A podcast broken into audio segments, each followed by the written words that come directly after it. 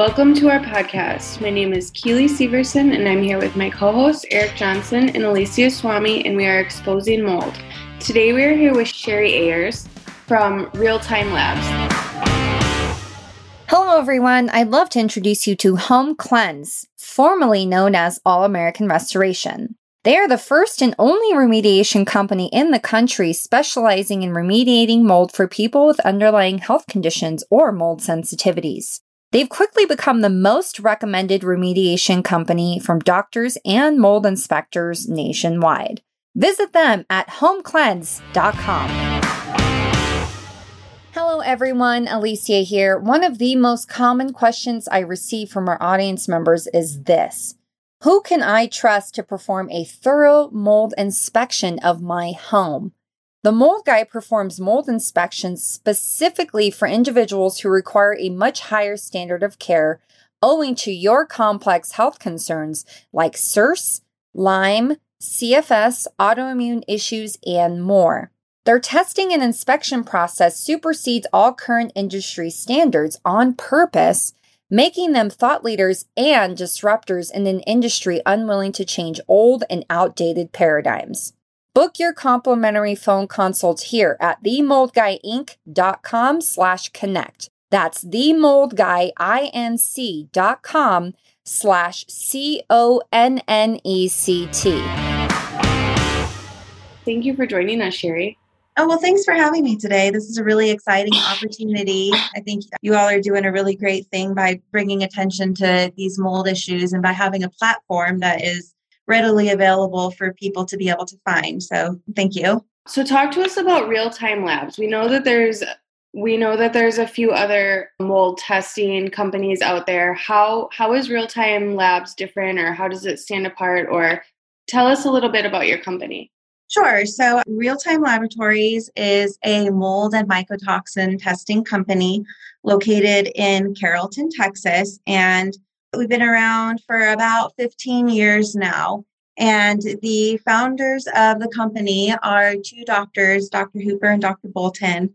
They met each other in medical school many years ago. And so they've been working together for a very long time. And, you know, throughout the course of their practice of medicine, had encountered many situations where you know patients were having difficulties getting treatment or being able to get to the bottom of what was causing their symptoms so just you know throughout working with these individuals one of the things that came out as a, a common factor for a lot of these people is having mold or mycotoxin exposure. And at the time it was something that was wasn't really getting a lot of public notice. It certainly wasn't getting a lot of notice in the the medical community. There you know there weren't really laboratories or uh, tests that people could take to help them evaluate their situations. And so they founded real-time laboratories as a way of you know giving people a laboratory that they can go to to have their mycotoxin testing done and really try to you know like give people another way to evaluate their situation either you know rule in or rule out mycotoxin exposure as a potential cause of their symptoms.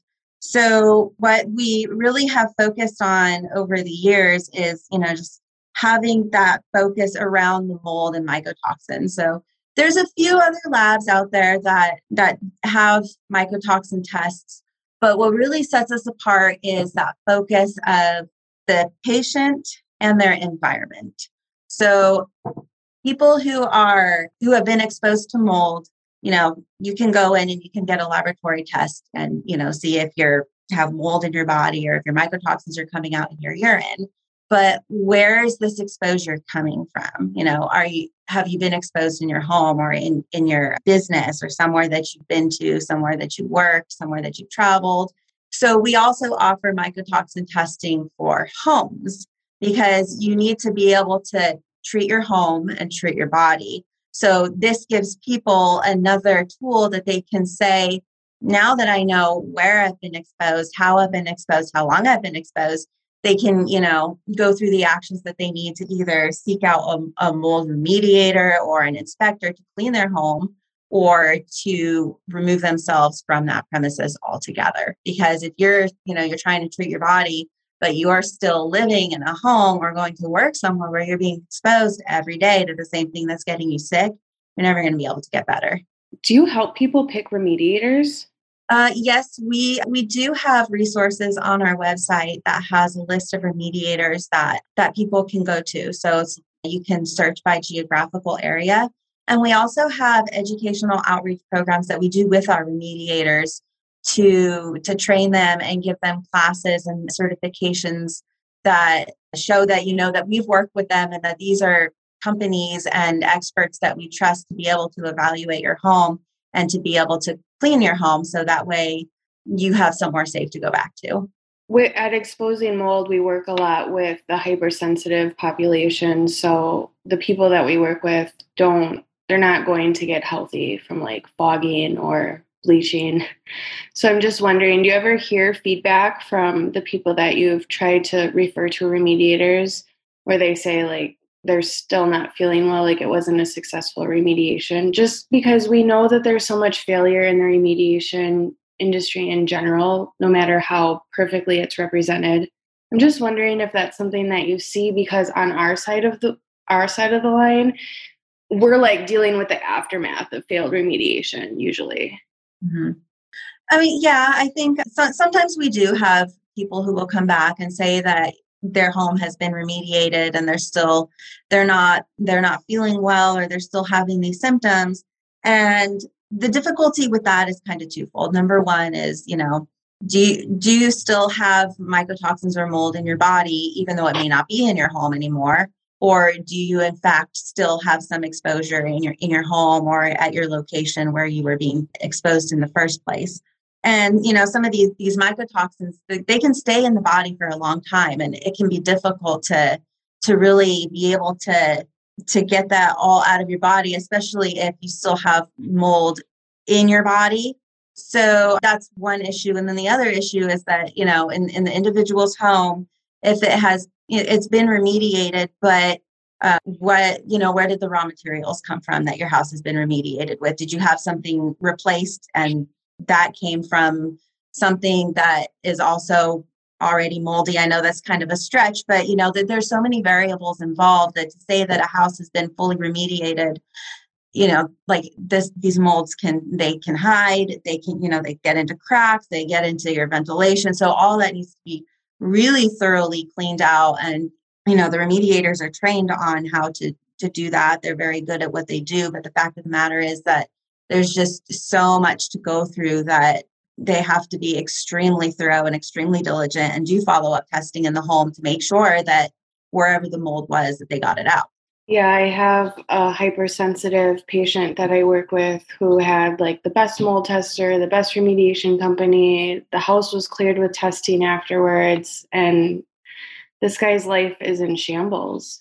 And it it seems to us that there's a type of immune system injury that can occur past the point of toxins showing up in the system, um, which is just something to think about mm-hmm. on our end. You know, so, can you talk to us a little bit about the validation and processing of, of your test, of the test results? Yeah, sure. So, Real Time Laboratories is accredited by an organization called the College of American Pathologists. And we abide by those guidelines when we're performing any validations or evaluating any tests. They have very rigorous, uh, stringent guidelines that we have to abide by those are even more stringent than what is required by CLIA or what is required by Medicare. So the first thing when we're evaluating a test is, you know, doing a rigorous study of publications, you know, doing our literature search and making sure that we have a peer reviewed sources showing us that the method that we're proposing is going to be clinical clinically relevant and then once we go from there, then we perform a analytical validation. The components of an analytical validation is to look at every aspect of the test and make sure that we are understanding exactly how our test is going to be performing in a laboratory because although there are lots of variables that you know as a laboratory we can't control we can try to educate the public about how to collect a specimen and the timing and those sorts of things. But the things that are in my control is how is the test performed in the laboratory. So that usually what that entails is purchasing a stock of, you know, the analyte, so in this case, a mycotoxin from a manufacturer. So that's going to be 100% pure. It's going to it's going to be something that we know exactly what it is. So that's what we start with. We start with something that we know exactly what it is. And then the next thing that we will do from there is we perform what is called the accuracy study. So for the accuracy study, what we're going to do is we are going to take our pure stock that we have and we're going to measure it and verify that, okay, we think that we're detecting the mycotoxin. When we run our test, knowing that we put a pure mycotoxin in it, we get the results that we're expecting. If we run something that doesn't have the mycotoxin in it, we are not measuring anything.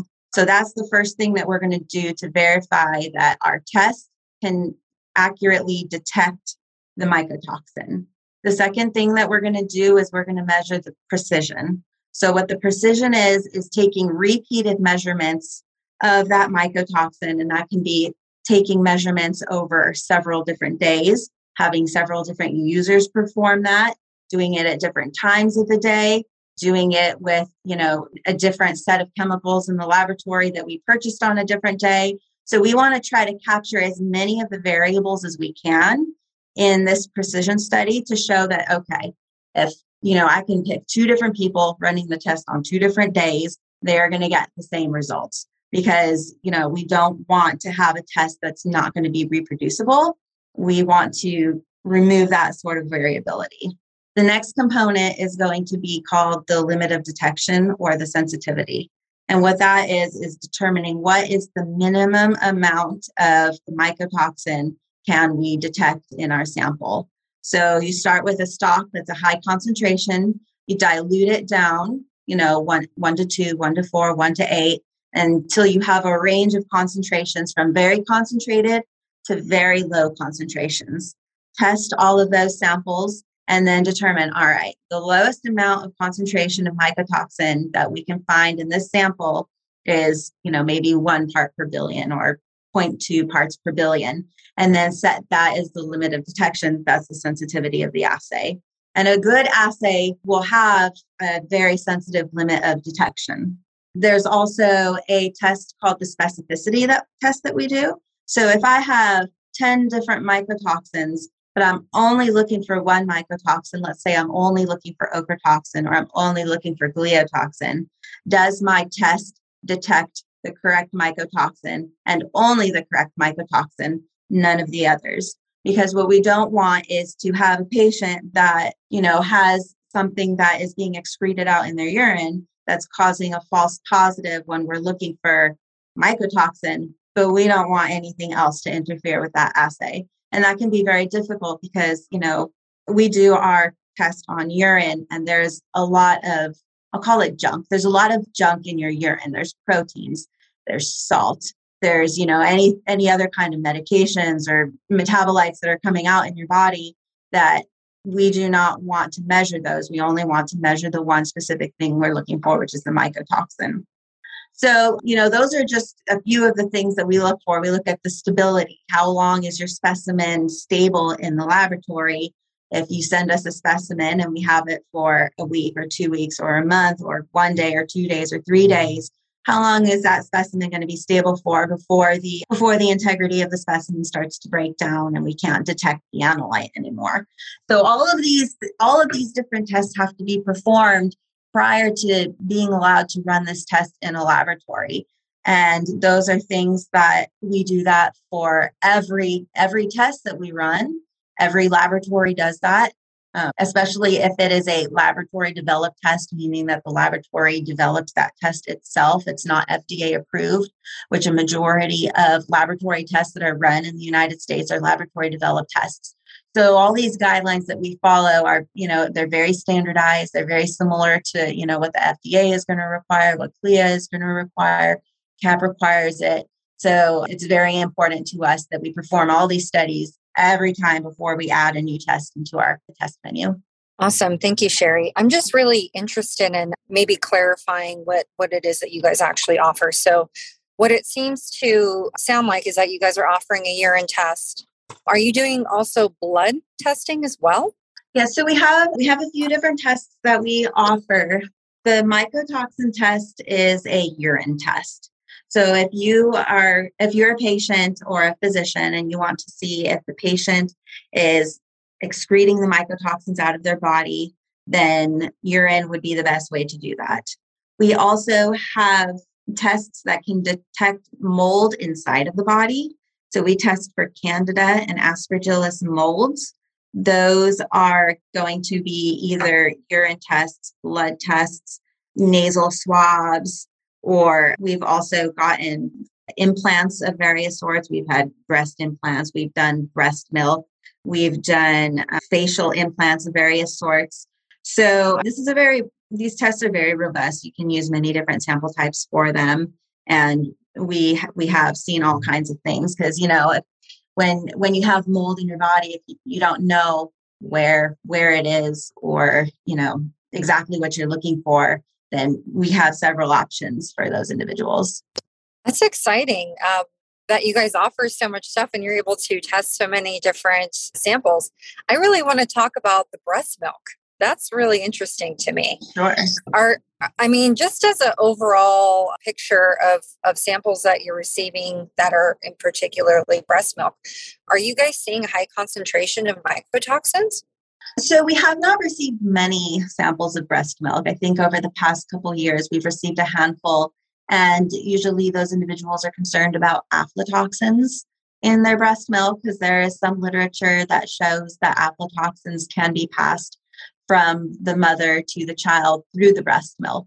In the this test that we've gotten through the laboratory for breast milk, it's been a while since we've gotten one. So I'm trying to recall off the top of my head. I believe we've had some that are either no aflatoxins present or present but at a low amount, which, you know, certainly any amount being passed from the breast milk from the mother to a child is certainly something for a parent to be concerned about. So although it's it you know it's not much it's just above the level of what we can detect but but it's there and so you know that's information that parent the the physician can use to determine whether you know is, is the child ill are they having any symptoms is the child sick is the mother sick you know do they expect that they've been having exposure at their home even if the child is not sick then you know that's still something that they can be concerned about and use that information to make better healthcare decisions for their family Wow, that's really cool. You know, I'm just curious with all the samples that you receive from breast implants. I don't know if you're doing any tissue samples.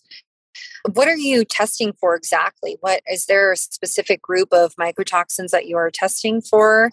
And or are is there a specific type of mycotoxin that you're seeing a lot of in these samples? Yeah, so unless a provider specifically orders one mycotoxin, we will test for all of the mycotoxins in our panels. We have 16 mycotoxins in the panel that we test for. Four belong to the aflatoxin family, one gliotoxin, one ochratoxin, one zearalenone, and nine macrocyclic trichothecenes. And so, you know, we see a variety. It it really just depends on you know who, who, the samples are coming from where the samples are coming from so i wouldn't say necessarily that there's a certain pattern of what we see more than the other but i mean certainly like you know we've seen all those mycotoxins come up in one sample type or another. And then we do also test tissues.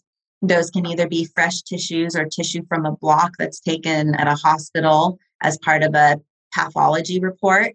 So if a if a, physician or a patient wants to have a tissue tested, they can send us their pathology report, and you know we'll take a, a section of that tissue and we can look for Candida, Aspergillus, and then the 16 mycotoxins in that tissue specimen. And we certainly have had tissue specimens that we have found mycotoxins in.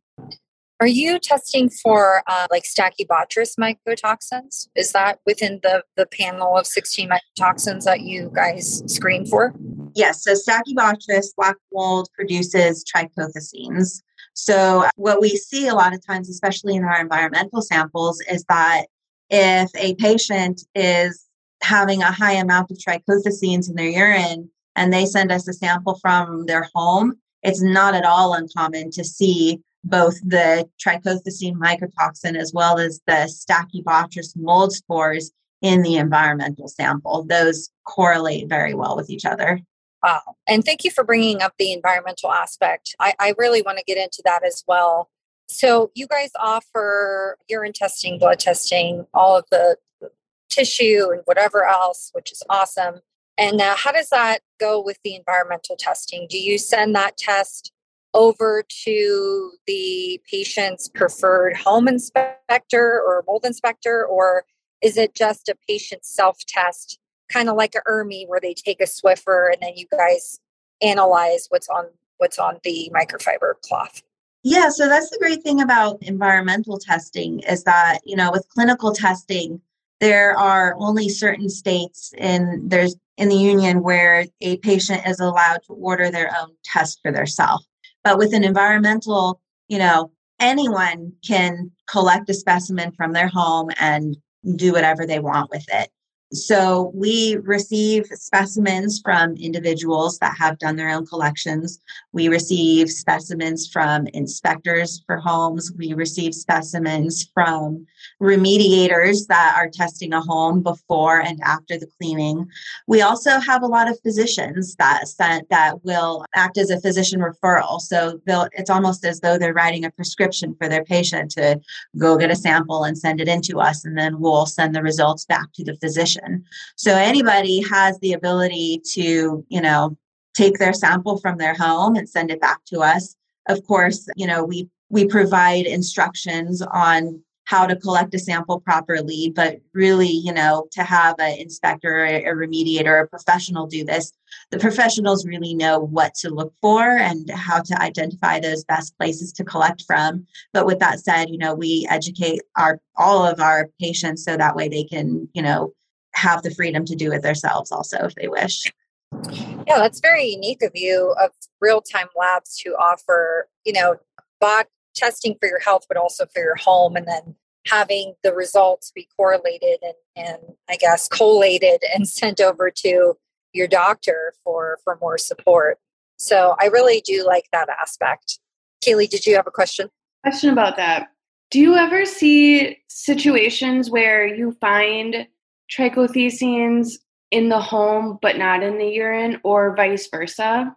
Yeah, we we certainly do, and uh, it's that's kind of one of the more difficult situations to try to help people understand why you might see you might see a mold in your home, but you don't see the trichothecenes either in your body or in your home, or vice versa. And you know what what it really comes down to is understanding the biology of the mold organism. So an organism may be present, but they may be present, but not necessarily producing the mycotoxins. So there will be certain points, you know, within their life cycle, or if if they're feeling threatened by, you know, something, maybe another mold, that will induce them to be producing these trichothecenes at certain times, but not other times. So that, you know, would be one reason why you might see the mold, but not the mycotoxin. Likewise, you know, the, the molds, they tend to, you know, stay, they'll grow in the wall. So it might be behind drywall or behind the paint or something. So the mold spores won't be spreading in the air. Whereas the, the trichothecenes, the mycotoxins, they're much smaller compounds and they'll, they'll float around and they'll get into your HVAC and they'll spread around. So you may be detecting the mycotoxin, but not necessarily the mold. So, you know, those are two reasons why you might see the mold but not the mycotoxin, or the mycotoxin but not the mold. Likewise, every individual, you know, individuals all have a unique metabolism that's going to be affected by their biology, their genetics, their health, their, you know, their liver health, their age, their weight. All these things are going to affect how an individual metabolizes mycotoxins out of their body. And so it certainly would not be surprising that some people will excrete faster and better, whereas some people may not. So that can explain some of the variation for what's coming out in the urine of those people as well. Yeah, if some people are really sick and they can't detox, like their body can't let go of their toxins, maybe they're just not being excreted. But you really got my attention with this mm-hmm. sampling of tissue thing. So this is a weird question. I don't want to gross anybody out, but let's just say in theory, okay, someone wanted to like send you like a part of a brain from mm-hmm. like a deceased loved one, could you analyze that? Yes, we can. And we have processed brains before. I'm just in love with this idea of being able to like the Eric's rolling his eyes at me. I have a few brains I want to send to you. Oh, we would love that. We would love that. no, I mean, we're gonna have to figure something out with exposing mold in real time labs because this is this is some cool stuff. This is I don't hear any other labs doing this type of sampling of of so many different things. I mean, you hear the urine, whatever, you know, the the ERMI, but I, have never heard of a, a lab doing all these tests on on various substrates. I mean, this is amazing. Yeah, and it, it really is, and it's it's it's so helpful to these people because if you have if you have mold inside of your body, and, you know, if it's, let's say that it's colonized inside of one of your organs, unfortunately, the only way that you may potentially be able to find it is if, you know, you've been very ill and you've had surgery and the physician is doing a pathology report to see what it is that's making you sick. And so if, if you want to see, you know, am I sick because of mold and mycotoxins in my body, you need to be able to test that tissue to see if that is where the mold has colonized. I'm just curious because there, I mean, SIBO and the SIFO is like exploding like I've never seen. It's like as if everyone has this problem. I wonder if, and then endoscopy can even get down to the small intestine. And is that even, you know, can they take enough tissue for what the organism is that is actually causing the SIBO and the SIFO? Like, is it a colonization issue? Is it just an imbalance in microbes? I don't know. It's just all this stuff is just super super fascinating yeah, and that that is very interesting, and certainly a, a challenge with the digestive tract is a, the digestive tract is extremely long, and you know trying to to locate what's in there, being able to sample the right spot, and you know send a send a sample into a laboratory and hope that you have found what's in there is it's certainly a gamble, but it's definitely something worth trying. Absolutely. I just wanted to switch gears here. Thank you so much just for answering all of our cool or our interesting questions. I'm curious, have people used real-time labs tests for the body and for the home for any legal cases that you're aware of? We don't have to be specific of cases, but maybe just a general answer. Oh, I mean, yeah, absolutely. So we have certainly had tests come through the lab that are used for legal cases every every test kit that we send out to a remediator to an individual comes with a chain of custody that the individual can fill out that has the exact time and date and location and address that the specimen was collected from. So that way, if there are any legal ramifications that come from that, then they can prove that the sample that we tested, we maintain the chain of custody all the way from the start, from when the sample was collected, up until the end, from when the sample was reported and we maintain all of our records for the sample and for the testing and for the personnel who have tested that for several years. So that way if there's a legal case that comes from it you know we can will be subpoenaed and the attorney will ask usually what they'll ask for is they'll just be very general and say all records associated with this specimen. And they'll you know maybe give the the name of the patient or maybe they'll give the address or they'll they'll give us some sort of identifying information and then what we can do with that is we can pull our chain of custody and we can pull our raw data for the test and we can pull our report and we can pull any maintenance issues that we had on our instruments during that time. We can see what personnel processed that test. We can see who reported it out and we will give all of that information over to the attorney so that way they can review it and then if necessary they can depose one of our medical staff to testify on that. And it happens, I would say we probably get mm, at least maybe two to three a year that are used in lawsuits. And so, you know, knowing that, of course, integrity of our data is always important, regardless of what the use is. But when you know that it's going to be used in a legal case, then that is just, you know, one extra incentive for us to main, maintain the the process from start to finish. That's really great. It's only one to two per year. I feel like the amount of mold cases we hear about these days popping up, I would I would think it'd be a lot more. But you know, who knows? Who knows what's on the horizon for you guys? sounds like your testing methodology and everything is is, is really great. So, you know, and a lot of people hearing this, I'm sure, are going to be considering real time labs for for any issues they may be having with their landlord or whatever. Oh yeah, certainly. And I, I think that you know you're absolutely right. You know, there's a lot of people that are living in mold you know, houses with mold in it or going to work in a building with mold in it and you know we, we do hear a lot about these lawsuits but i think that most of these things are settled before they end up going to court or else people just you know you see a mold in your home and sometimes you don't need more action than that. Like if you see that your entire wall is covered with mold or you see something visible a lot of times it's just as easy as contacting your landlord and saying there's mold in my home. This violates my contract. I'm moving out. And doesn't necessarily call for you know taking a sample of it seeing if it's mold sending it to the laboratory. Sometimes people are just unwilling or uncomfortable to to pay for that or to go through that effort when they they're not educated they don't understand they don't know the health risks and they you know they just don't always understand why it's so important to maintain that to go through the testing to make sure that what you think it is is what it is. Eric, do you have any questions? This so I'd like to introduce you to Eric Johnson. He is our education and research director at Exposing Mold.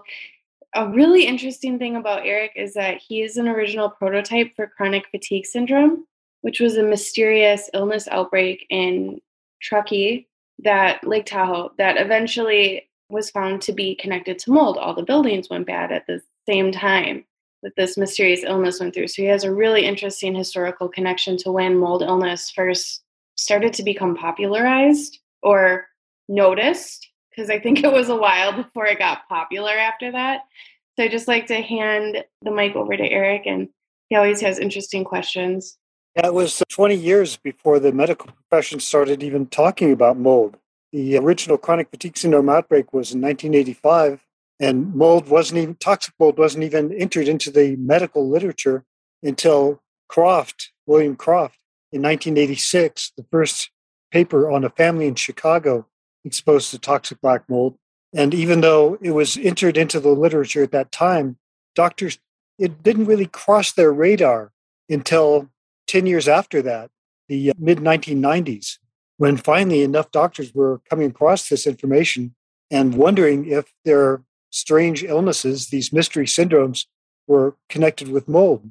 Unfortunately, the uh, chronic fatigue syndrome researchers all gave up too quickly. So they started chasing viruses and they created a, a legend that chronic fatigue syndrome was a viral illness and completely disconnected their investigations from the original sick buildings where the clusters of illness were baffled the Center for Disease Control into creating this this new syndrome. And to this day, doctors have still not come back to put the evidence back into the syndrome and clear up this confusion. But one of the things we encountered was this was an illness not just of inflammation, but of immune suppression. so even after inflammatory elements from trichothecenes were noted, there was another element to this, the immune suppression, that didn't didn't seem to capture people's attention. And it turns out that Stachybotrys has a evil twin, chlorohalonata, that produces immune suppressing immune suppressing compounds, atranones, without the inflammatory elements. So at the 2000, 2019 Fort Lauderdale Mold Congress, Dr. Chin Yang described this how there, uh, there's an evil twin that is so similar to Stachybotrys chartarum that morphologically it's impossible to distinguish the two. The only way to actually tell is by PCR analysis. And the peculiar thing about this evil twin is that they'll think it's Stachybotrys chartarum every time, but it doesn't really seem to make people sick in the way that they're expecting. The uh, neurotoxic inflammatory illness that they're looking for isn't there.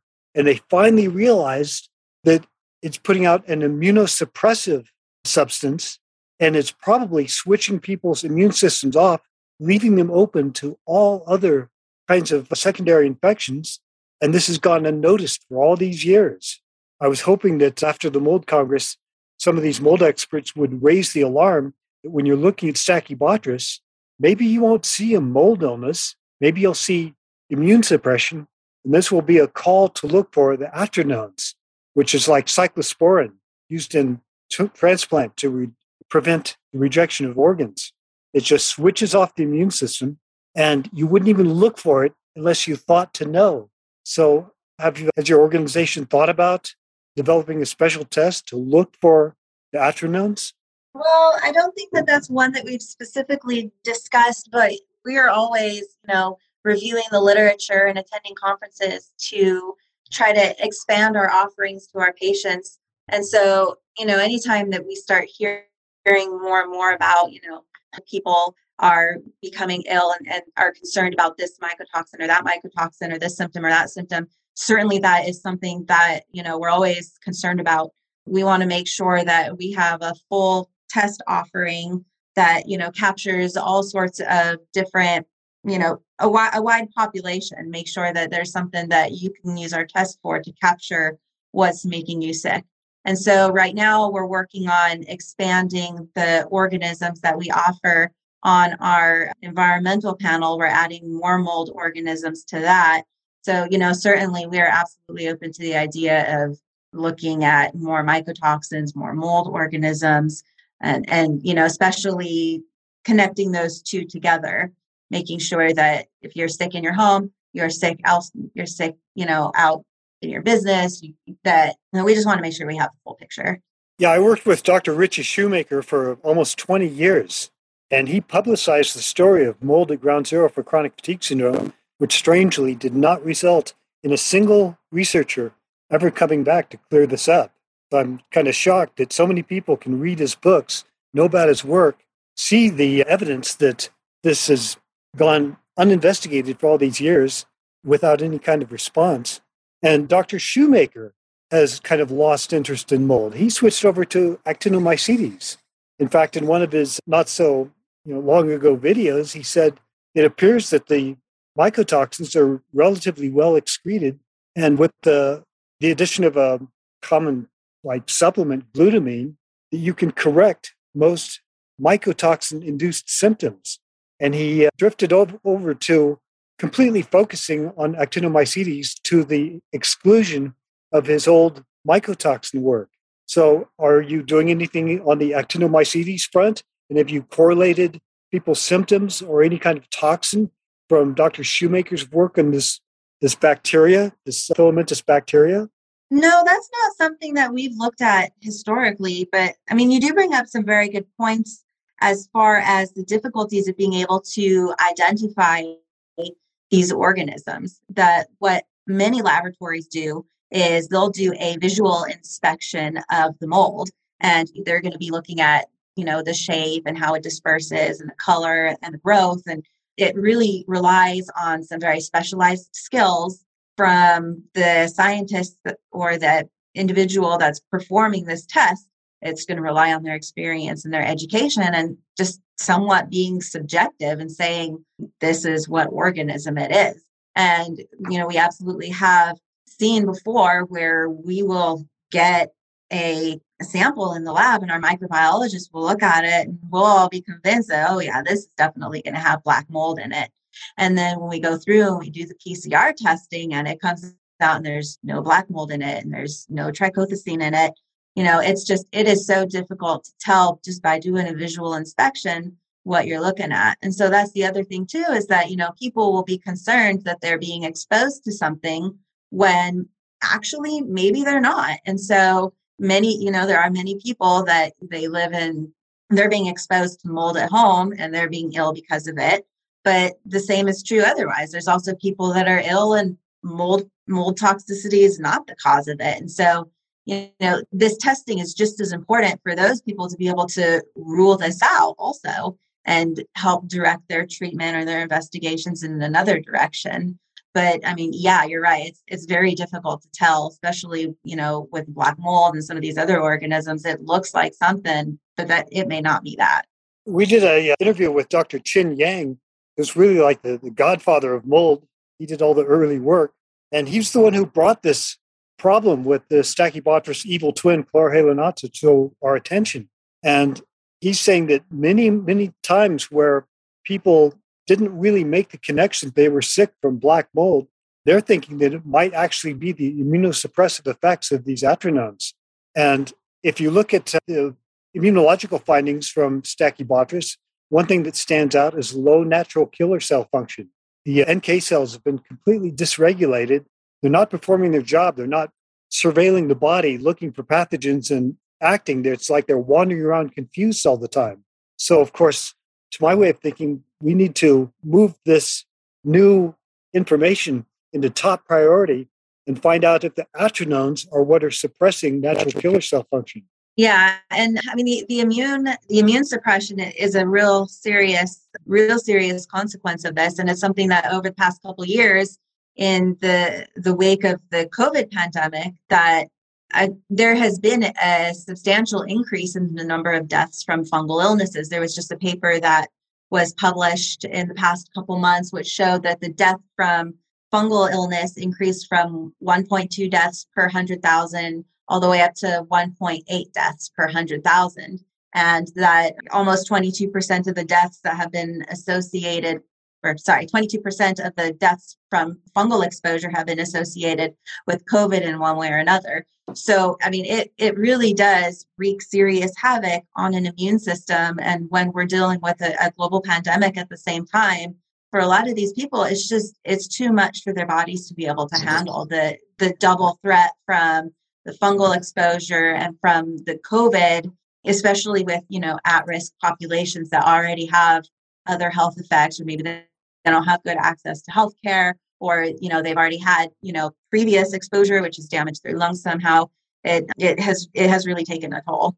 Yeah, and we're not even seeing doctors asking long COVID mm-hmm. patients about their mold exposure.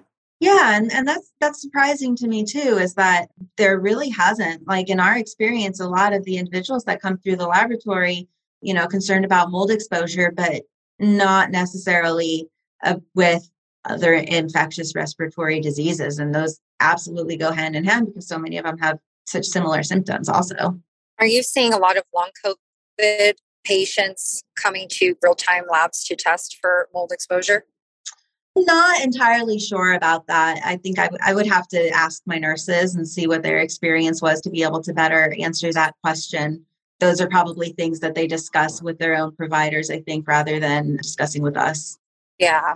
You know, there was another paper that recently came out too out of Nature that stated how mask wearing could actually increase fungal exposure just from exhalations and from contamination from the masks, I think, don't quote me on that, immunocompromised. and it's really funny because we see in the news, it's like, you know, the immunocompromised should be wearing masks because, you know, they have to protect themselves. But in actuality, what we're seeing is the opposite effect that wearing these masks over and over again are actually hurting these immunocompromised patients. And it makes me even wonder, you know, the people who are in mold exposure unknowingly have some sort of colonization or or whatever exposure. And from our team, we know that exhalations really affect people with exposures. And it's like, I wonder if this it's this compounding factor that no one is paying attention to that we should be paying attention to instead of you know making these public ordinances and these orders that everyone should do this but it's actually harming people yeah i'm not aware if, if there's been any publications on that effect specifically but you know certainly when it comes to immunocompromised individuals their bodies and their immune systems are so much different than the rest of ours that there's always a, a cause to be concerned and you know there's so many extra steps that you need to go through to keep yourself safe. And you know when it when it comes to covid we're just we're all trying to do the best that we can with the information that we have and you know things change daily. It's kind of steadied out a little bit now that we're a couple years into it but certainly you know at the beginning when mask ordinances varied by county. You know you could drive down the street and be somewhere that had a different mask ordinance and had different rules required regarding when you wear it and when you don't that it's it's certainly something that i think more research needs to go into that yeah, a theory that Eric has, and he's been studying this mold paradigm for the past 35 years, is that there's some sort of complement immune activation happening, like a pseudo allergy that's happening with mold exposure that has been seen in basically nanopathology, nanotoxicology. And I was, I'm just curious if you guys are open to maybe, I don't know, maybe we can have a sit down conversation about that because we're, we're developing or looking at some sort of panel that can actually identify a complement immune system activation. Yeah, I think I think that's a really interesting idea and there's so much research and you know so many possibilities for you know different test options and things to look at that absolutely. Anything regarding the immune system when it comes to fungal exposure is certainly worth investigating. Yeah eric is our education and research director so that we definitely have to set up a meeting if you guys are interested.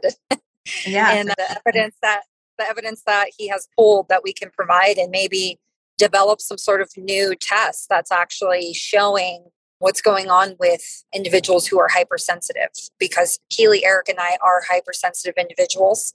We are like walking mold detectors. If we walk into a bad building, our immune system lets us know right away. And as far as we know, there is no quote unquote cure. It's almost like a peanut allergy, right? Yeah. Someone is sensitive. That's forever a lifelong thing. And so what we're interested in is like, can we identify this? Can we test it? Can we measure it? And there are some thoughts and and like I said, Eric has a lot of resources on on the potential of what could happen. It would be cool to develop a test with you guys. I guess that's what I'm trying to propose here. yeah, and, you know, down and talk about there. There, there are tests on on the market out there for you know mold allergies, IgG, IgE panels to detect your body's reaction to that I, I, would imagine that you all three probably have taken those tests before and you know seeing what what your responses are but you know yeah a lot of these tests have, have been around for a while and haven't really changed much since then it's you know technology that we've been using for a long time. And for a lot of people works really well. But then there's you know some people out there that just you know it's it's difficult to even once you know what's going on in your body regarding allergies and hypersensitivities to it you just you have to constantly be vigilant and be your own advocate and do what you can to try to make your situation better exactly so with, with that what are you guys developing any new technologies or what's on the horizon for real-time labs in mold patients yeah, so one one thing that kind of came up sort of serendipitously is that when we were looking at mycotoxins to add to our panel, we came across mycophenolic acid, which is used as an immunosuppressant drug in transplant patients, goes by the name of CellCept. So, what we've done recently is developed a test to help these patients that are immune, sorry, patients that have just undergone transplants and are taking mycophenolic acid as a medication to suppress their immune system to monitor that level of medication in the blood. And that's something right now that any patient that's taking mycophenolic acid will have to go in and get tested periodically to see, you know, is the mycophenolic acid level in their blood at a certain level. But the real challenge comes with if that level gets too high, you can have side effects from the medication. If the level gets too low, it's no longer going to be effective and you're going to have a higher chance of rejection. So, what we've done to improve that test is have an assay where immediately after taking your medication, you can monitor the patient's metabolism of it. Because, like I said earlier, there's a lot of things that affect metabolism, such as, you know, your genetics and your weight and your age and your gender and your health otherwise, that it can make it very difficult for the physician if they say, okay, well, your mycophenolic acid level in your blood, it's too high, it's too low, but why? So they can see, okay, well, are you ever reaching the therapeutic concentration? How much medication is in your body and how much metabolite also. So they can see, is it being metabolized properly and give the physician the ability to give, you know, more personalized and tailored treatment to that individual and reduce the chance of side effects and reduce the chance of rejection. Fantastic. That sounds wonderful. Well, it sounds like Real Time is doing some great work. And I'm really excited to have you on the show today. And we really appreciate you coming on and, and answering all of our difficult questions. yeah, Eric no, Keely, do you have any last questions for Sherry? Well, all right, my dear. If um, our audience members, if they would like to order a test from Real Time, how can they go ahead and do that?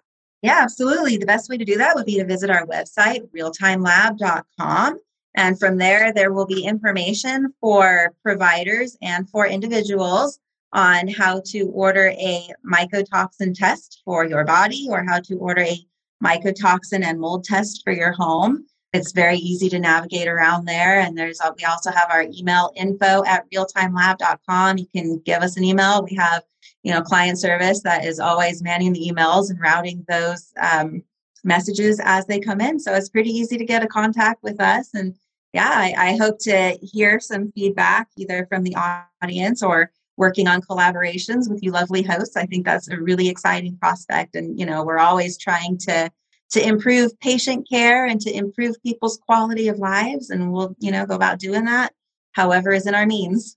Absolutely. And, uh, you know, we tend to work with the, the 10 to 20% of individuals that are not successful otherwise in, in treating their mold issues. And that usually stems from hypersensitivity. So, I mean, if we can develop something where, you know, we can find that or prove that or even just validate that for someone. I mean that would make that 20 10 to 20% mm hmm maybe help them a lot better through their journey and not just leave them you know falling through the cracks and getting into very desperate situations like what we see people in. And so i'm really excited that we had you on here today and we really appreciate real time labs and, and your guys' effort to help this population because as we all know it is a growing issue, but it's still not recognized across the board. And so the more tools that we have like this, the more information, the more people that we interview to get this this point across, to get this information out, to bring out these resources, it's really going to validate, you know, people's illnesses for them. And I know there's issues with people and their families. So having a test that shows, yes, I am sick from mold and proving that to whoever is, you know, I guess doubting their illness is a big step forward. Hello, everyone. I'd love to introduce you to the Exposing Mold team. We are passionate and committed to exposing the truth about toxic mold. Many mold injured people are often misdiagnosed with autoimmune conditions, nerve damage, mental illnesses, and other chronic health conditions due to the lack of knowledge about water damage and toxic mold growing in their homes. The crippling effects of toxic mold has destroyed many lives. It has become part of our life's mission to expose this truth and educate society on the extreme effects that mold can have on the body.